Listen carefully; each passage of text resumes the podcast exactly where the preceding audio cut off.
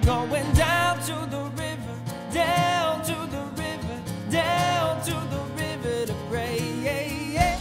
Hi there, and welcome to the media ministry of River Bible Church. I'm Pastor Dustin Daniels, inviting you to visit our website to download today's sermon notes. You can sign up for our newsletter and also submit a prayer request. We would love to pray for you and answer any questions that you may have. For more information, visit riverbible.org. Now let's open up the Word of God together for today's message. All right, guys, let's dive in now. Matthew chapter 6 is where we are. We're going to be looking at one verse today, verse 24. And uh, if you don't have a Bible, feel free to stand up, grab a Bible in the back there. That's our gift to you. Um, so, after a two week break here, we had Dr. Jim Martin preaching on Job, and then we celebrated Resurrection Sunday, Easter Sunday last week, and we find ourselves back in Matthew's Gospel. Uh, we are studying the section called the Sermon on the Mount. It is the greatest sermon ever preached by the greatest preacher ever, the Lord Jesus Christ Himself. Uh, Jesus closes today with a a crystal clear conclusion regarding money, regarding possessions. So, if you look at your Bible, you're going to see kind of that segment of Scripture broken down from verses 19 through 24. In verses 19 through 21, we looked at what he called the two treasures. In verse 19, he said, Don't store up for yourselves treasures on earth where moth and rust destroy, and where thieves break in and steal but store up for yourselves treasures in heaven, where neither moth nor rust destroys, and where thieves don't break in and steal. Why? Because where your treasure is, that's where your heart will be also. We had quite a few key points uh, looking at that text. Number one, we learned that hoarding is a sin against God. Right? We hang on to these things that we don't need just because at the end of the day, we don't trust Him. We trust in the things that we can see versus the things that we can't see. We also learn that to save and spend everything we earn only on ourselves, uh, that's not only unwise, but it is sinful. And we define what sinful is sinful treasure. Anything in this world that is everything to you. So if you lost this thing, whatever your treasure is, you would be distraught. You would be devastated. Think about Smeagol in the land uh, in the, the Lord of the Rings. My precious. My precious. Mine. It's mine. Number four, we learned that it's not wrong to possess things, right? That, that's not wrong, but it is wrong for things to possess us. If we can't live without something, then that is a red flag that something has, that that something has its claws in us. How do we defeat? How do we defeat this mindset?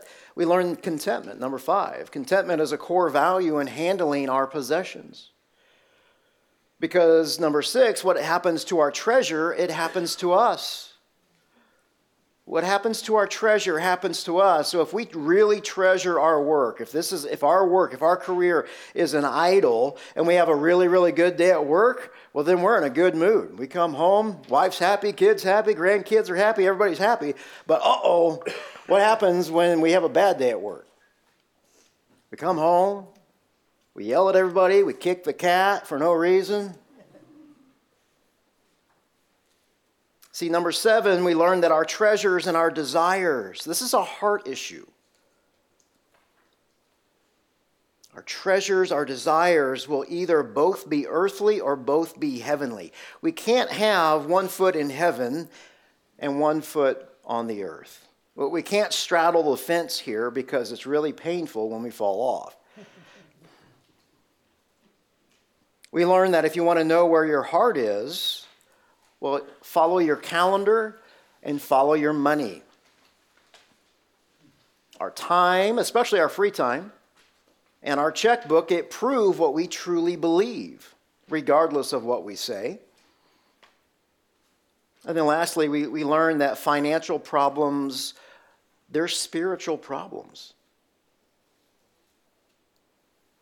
Our money problems don't deal with money, they deal with our heart. The finances always point to the heart of the matter because it's always a matter of our hearts. So that's a review of the two treasures. And then in verse 22 and 23, we learned about two visions. Two visions. Jesus goes on to say in verse 22 the eye is the lamp of the body. And if your eye is healthy, your whole body will be full of light. But if your eye is bad, your whole body will be full of darkness. So if the light within you is darkness, well, how deep is that darkness? So if the truth that you, that you believe is actually a lie, that lie runs deeper, it runs wider than you can ever imagine. We also learned some Jewish culture with how they referred to a good eye and a bad, bad eye. The bad eye refers to someone being financially stingy. So, key point number 10 we said that understanding finances is a key to understanding spiritual truth. So, if you're, if you're stuck spiritually, review your finances, review your calendar. Mark this down. Read Malachi chapter 3, verse 8 when you get home sometime this week. Malachi 3, verse 8 talks about robbing God our spiritual life and our finances, they do intertwine, and, and that's what Jesus is going to show us today. Where we spend our money, where we spend our time, they reveal what we actually believe about God, regardless of what we say. So that's a review of, of the two visions, and that really sets us up beautifully for today. So, Jesus, what he does today in verse 24, he, he presses into the subject of money by focusing on two masters. So we've got two treasures, we got two visions, and now we have two masters. Now, we're all involved in this conversation about money. Why is that? Well, because at some level we're overly concerned about money in our lives. I mean, just watch how we react when we don't have any. How do you think you would respond if you were to wake up tomorrow and your life savings was completely cleaned out? You've got nothing in checking, you got nothing in savings. All the moth, all the rust ate it away. Someone cleaned you out, they stole your savings. And it's because of that type of reaction that we have to, to a tragedy like that. Why Scripture talks about money and possessions so much. There are over 2,000 verses on money, 500 verses on faith and prayer. 500. And yet there are 2,350 Bible verses on money. Man, that's, that's more than four times on faith. Why is that? Very few people know how to handle success and prosperity well. No one, nobody is immune from mishandling money, and that's why Jesus calls money a master. And if somebody is a master, that means somebody is also a slave. And as the prophet Bob Dylan once said, you got to serve somebody. Nobody wants to serve wealth, right? We, we want wealth to serve us. So you can't serve God and money, but you can serve God with your money. So let's find out how we do that today. If you would, please stand now for the reading and the honoring of God's word. The words will be on the screen. If you would please read them with me out loud. Um, we're going to start in verse 19. Don't store up for yourselves treasures on earth where moth and rust destroy, and where thieves break in and steal. But store up for yourselves treasures in heaven, where neither moth nor rust destroy, and where thieves don't break in and steal. For where your treasure is, there your heart will be also. The eye is the lamp of the body. If your eye is healthy, your whole body will be full of light. But if your eye is bad, your whole body will be full of darkness. So if the light within you is darkness, how deep is that darkness? No one can serve two masters, since either he will hate one and love the other, or he will be devoted to one, despise the other. You cannot serve both God and money. And dear friends, these are the very words from the authoritative, the infallible, the inerrant, the inspired word of Almighty God. Please pray with me. Father, the psalmist writes, I rejoice over your promise like the one who finds vast treasure. Uh, Lord, may we rejoice at the, the reading and the proclamation and the explanation of your word this morning. May you write these words on our hearts. May it be such a joy, it be the same kind of joy of finding a, a bag full of money buried in our backyard. May it bring so much more joy than that. And not only that, Lord God, as you write these words on our heart, may we apply them this week. Show us. Show us how this meets us. Show us where our hearts are not right with our money and our possessions. Father, we pray that you would get our eyes off ourselves and back on you. And it's in Jesus' name we pray. Amen. Amen. Have a seat, guys. Thank you.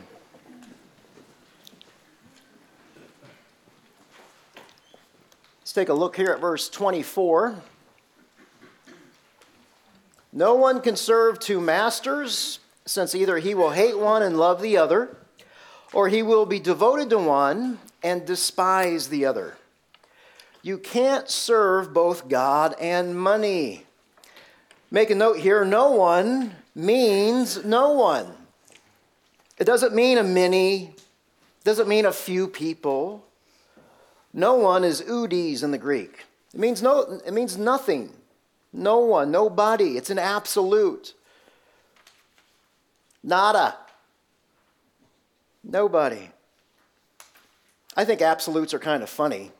They're not ha ha funny, but they're just kind of funny because we, we hear something like this and we go, you know, Lord, I think, um, I think if you would allow me to win the lottery, I could probably steward the money fairly good. What do you say? Let's give that a shot.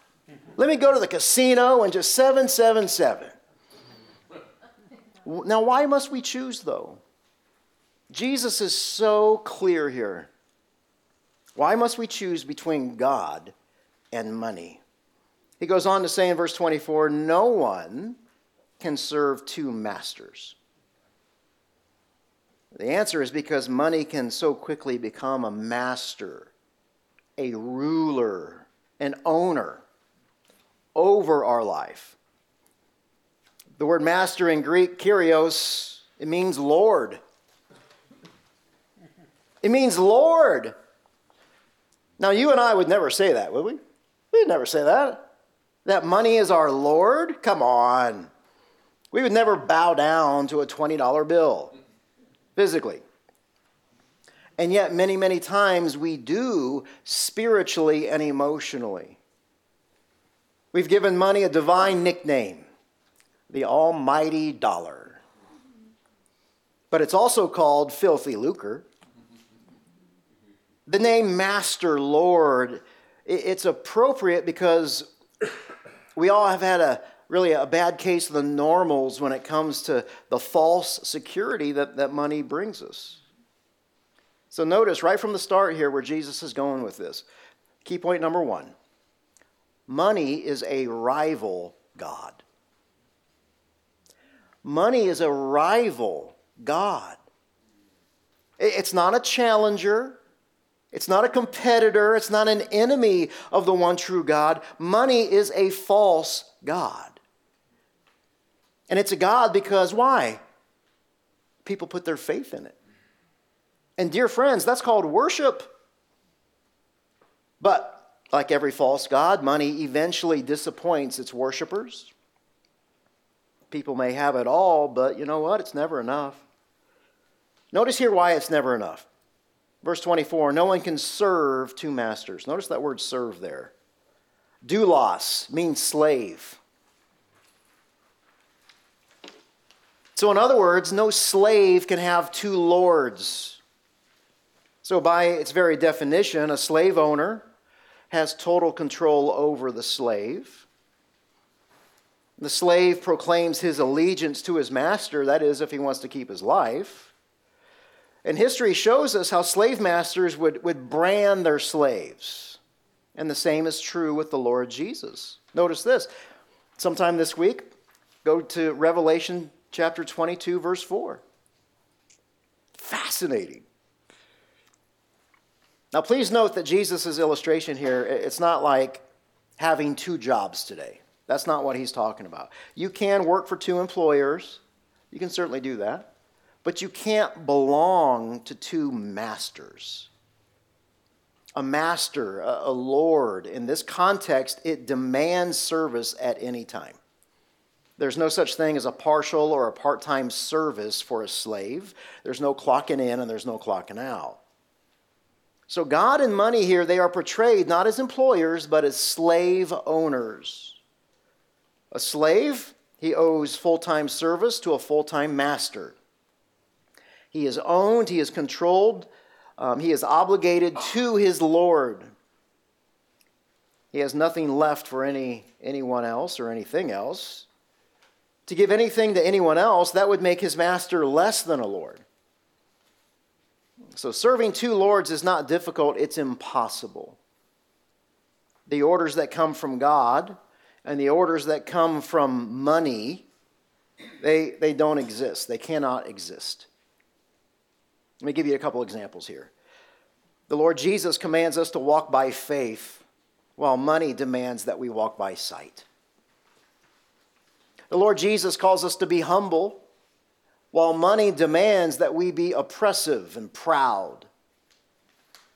The Lord Jesus tells us to set our minds on the things above, while money entices us on the things here below. The Lord Jesus calls us to love the light, which is the truth. Money tempts us to love darkness. Now, many of us, we don't like that term slave. We don't even like the term serve or submit. I mean, I mean, after all, we're, we're Americans. We're free. But let's not forget, first and foremost, who we are. We're Christians. We've got a dual citizenship, don't we?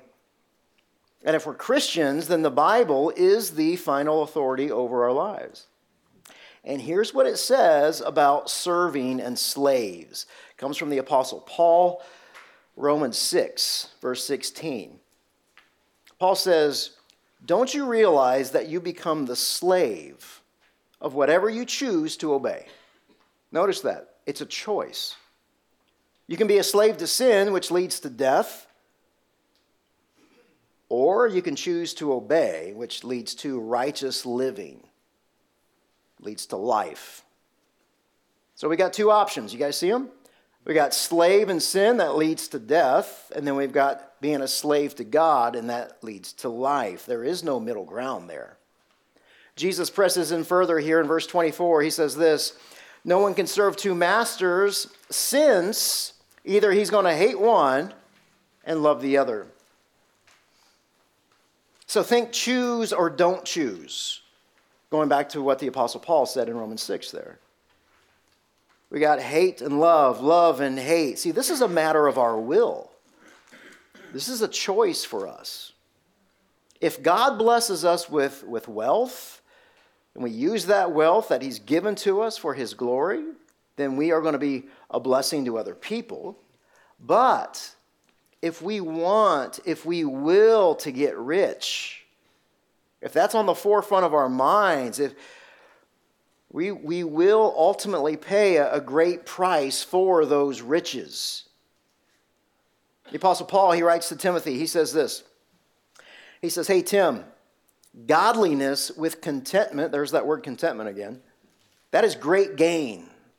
For we brought nothing into the world, and we can take nothing out. As a side note, my dad was not a Christian. He did adopt this verse, though. He used to say, Hey, Dustin, if you don't settle down, I brought you into this world, and I will take you out. But I digress. Verse 8, he says, If we have food and clothing, we will be content with these. There's that word contentment again. But those who want to be rich, this desire, this choosing, this longing to be rich, you're going to fall into temptation, which is a trap. Many foolish and harmful desires come with this. They plunge people down into ruin and destruction. And verse 10 for the love of money, not money itself, the love of money is the root of all kinds of evil. See the choice there? The love of money. They, they chose the wrong master. By craving it, some have wandered away from the faith. They've left the faith to pursue money. And he goes on to say they've pierced themselves with many griefs. So, key point number two notice this the person who pursues the wrong treasure and has the wrong vision will most certainly serve the wrong master.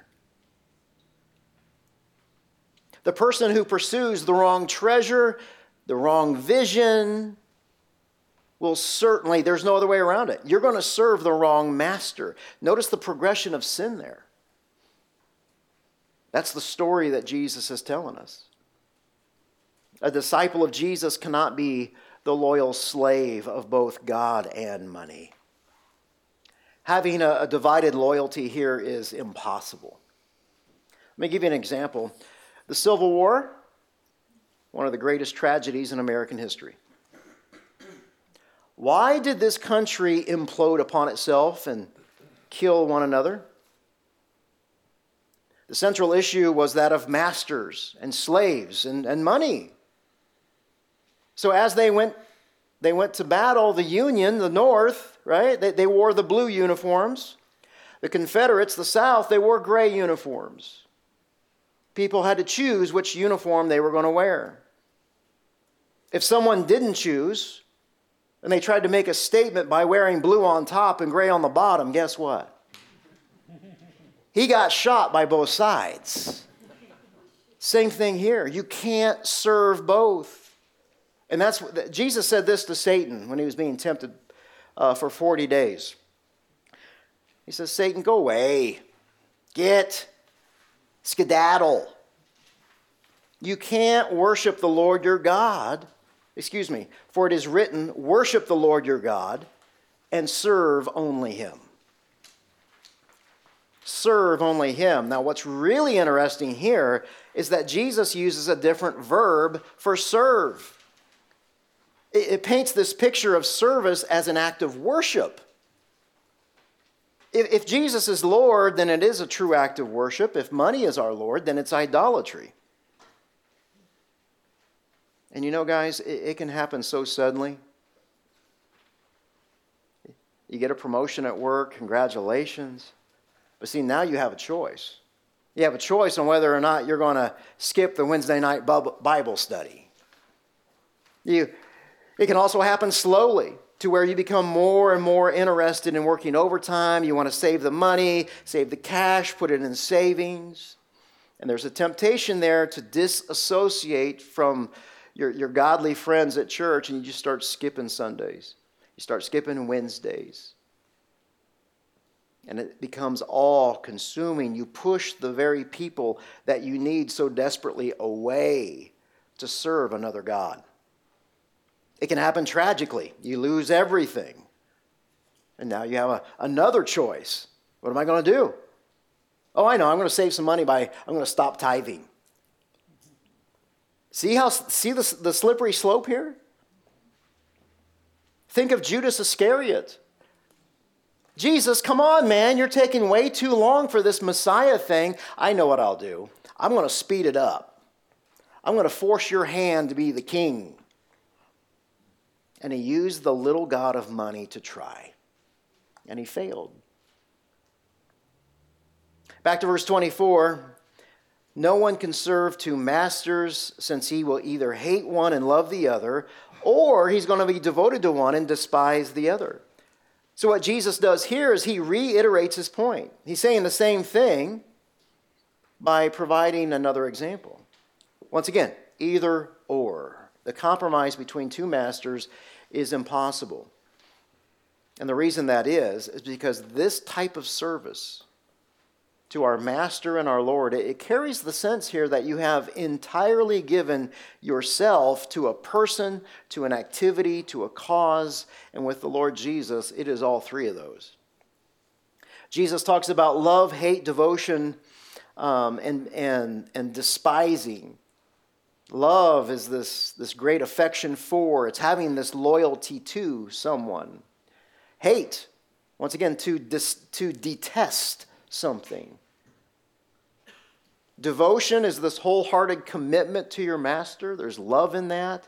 Once again, despise, almost the same thing as hate. When you look down upon someone with disrespect and contempt.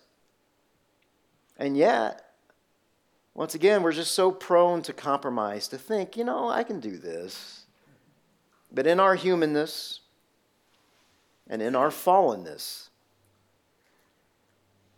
we try to walk that fence. And so Jesus closes verse 24 here by, by clearing up all the fog. If we got any fog left, he's going to offer a crystal clear conclusion. He just says, You cannot serve both God and money.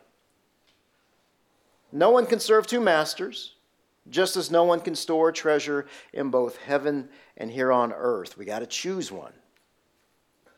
No one can serve two masters, just as no one can walk in the light and in the darkness both at the same time. We got to choose one. We can't both lie and tell the truth at the same time. We can't both save money and spend money at the same time. We can't both tithe our money and hoard our money at the same time. We got to choose.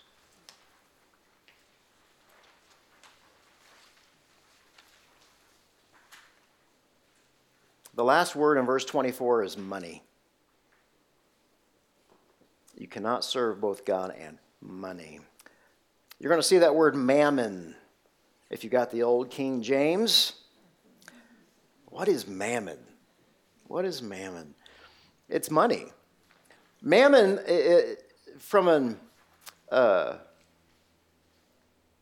historical point of view, it, it means the trusted thing. It's the thing in which one trusts. So to the rich young ruler, Jesus said this, right? He said, All right, go and sell. You want to be perfect? Go sell all your stuff. Give it to the poor and then you're going to have treasure in heaven. Because he had all the treasure on earth, but he didn't know what treasure in heaven looked like. Jesus said, You go do that, and then come and follow me. Jesus commissions the 12 apostles, and he says this. This is in Matthew chapter 10, verse 32. He says, Everyone who will acknowledge me before others, I will also acknowledge him before my Father in heaven. Notice where his Father is. But whoever denies me before others, I'm going to deny him before my Father. Where is he? He's in heaven. And this is, this is incredible. Don't assume that I came to bring peace on the earth. I did not come to bring peace, but a sword. For I came to turn a man against his father, a daughter against her mother, a daughter in law against her mother in law a man's enemies will be the members of his own household. The one who loves a father or mother more than me, that guy's not worthy of me. The one who loves a son or daughter more than me, not worthy of me. And whoever doesn't take up his cross and follow me, not worthy of me. Oh my goodness, what happened to this meek and mild Jesus? Why is he causing all this family strife? Verse 39 anyone who finds his life is going to lose it. Anyone who loses his life because of me will find it. we have to understand that the Lord Jesus shares his throne with no one. No one. Key point number three the Lord Jesus only demands one thing, and that's your life. The Lord Jesus, it's only one thing, guys. It's your life. That's it. And if you think that's scary, let's consider the consequences of serving the wrong master. In Verse 21, uh, 21 he says, Not everyone who says to me, Lord, Lord. See, just saying, Lord. Look what Jesus says here. Not everybody who calls me Lord will enter the kingdom of heaven, but only the one who does the will of my Father in heaven. On that day, there's an appointment for each one of us. On that day, many will say to me, Lord, hey, Lord, you know, didn't we didn't we prophesy? That word prophesy is preach. Didn't we preach? Didn't we teach? Didn't we share the three circles in your name? Didn't I give money to this and didn't I feed the poor over here and build a well over there? Didn't I do all that stuff in your name? Didn't I drive out demons in your name? Wow, that's impressive. Didn't I do many miracles in your name? Hmm. Guys, notice notice that this is what they said they did these things. They said this. Jesus didn't say this about them. They said this. So they are obviously very, very confused here. And Jesus, he clears up the confusion. And basically, he's saying, Don't call me Lord. Verse 23. He says, I never knew you guys. I don't know you. I don't recognize you. Depart from me, you lawbreakers. Wow. So, in other words, you made the wrong choice, and they followed the wrong God, and now they're going to suffer the consequences in a very real place called hell for eternity. You know, one of the most tragic things about serving money is that our money is a gift from God. All of it. Not just our tithe, right? We all work we all have jobs, we all earn a paycheck. But biblically speaking, you are the secondary cause to all of this. God is the primary cause. I mean, think about it. The, the, very things that God, out of His goodness, out of His grace, out of His kindness, all these things that God has given to us, these earthly things that God designed, He designed these things to serve us. These things that we're to enjoy they can so easily become our slaves. So instead of enjoying our food, our homes, our, our careers, our marriages, our kids, our grandkids, look in the, in the rear view mirror of your life and see how these things have, have tried to detour you from the one true living God. If we're not careful, we will be dominated by these things. If we're not careful, they start to control us. So, how do we know when some of these things or these people are controlling us? Have you ever been late on a car payment? Ring, ring. Hi, Dustin. This is the Bank of Babylon. And uh, were you going to make your payment this? Yeah, I'm, I'm trying. I'm trying. Do you drop everything for a certain person? This person changes all of your plans at the last minute and you allow them to do that. Worshipping the, the wrong Lord is indeed a tragedy. And it will be tragic to have spent our entire lifetime laying up all these, these treasures on earth because there will become one day to where you, you find yourself at the end of your life with nothing. It's going to happen to us all. I mean, we don't, we don't like to think of it, do we? But someday we're going to find ourselves face to face with the most powerful adversary of our earthly lives, and that is death.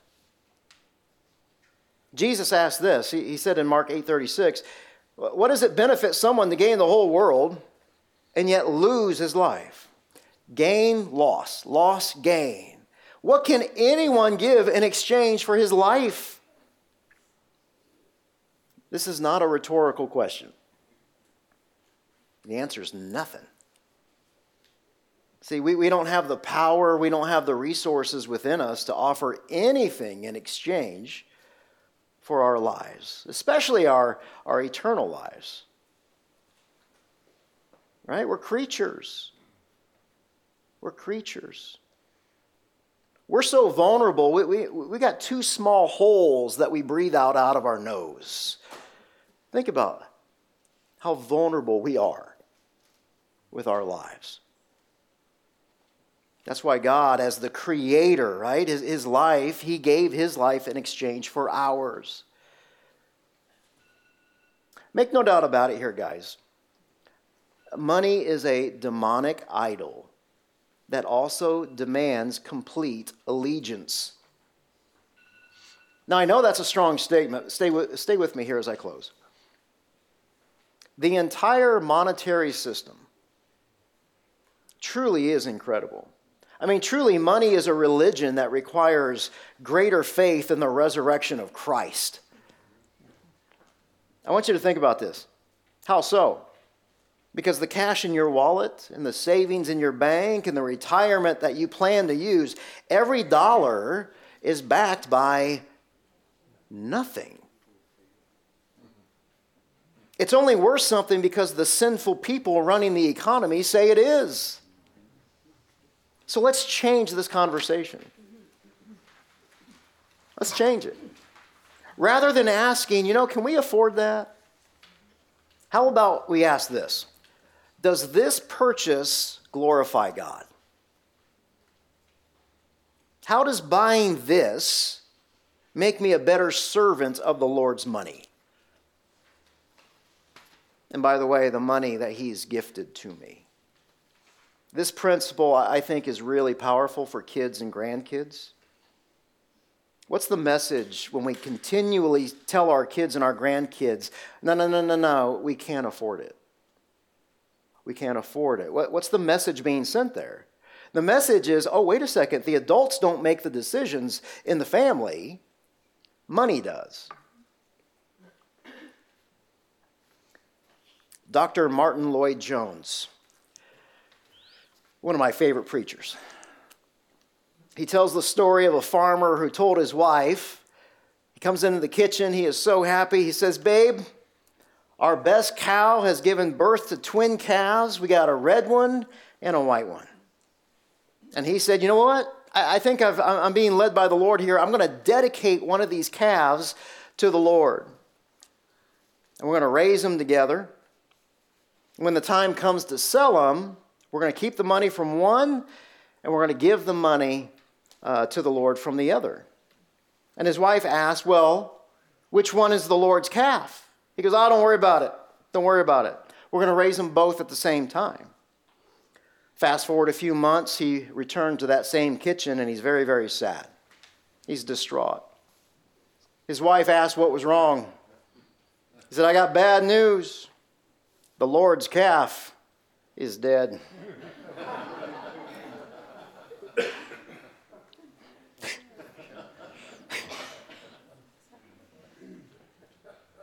it's always that way, isn't it? It's the Lord's calf that always dies. Unless, guys, listen, unless we change our, our attitude, uh, uh unless we, we, we decide at the very beginning here that we are here today to serve the Lord, above everything else and we choose to serve God with with our money. Father in heaven, what an amazing scripture. Thank you so much that you've given us the time to spend 3 weeks on these verses. Thank you for teaching us about the two treasures, having the two visions and then ultimately choosing what it looks like for us to, to have two masters. Lord, there is a lot of sin that needs to be confessed when it comes to the way that we look at money, the way that we process money, the way that we spend our money, and just our overall attitude towards money.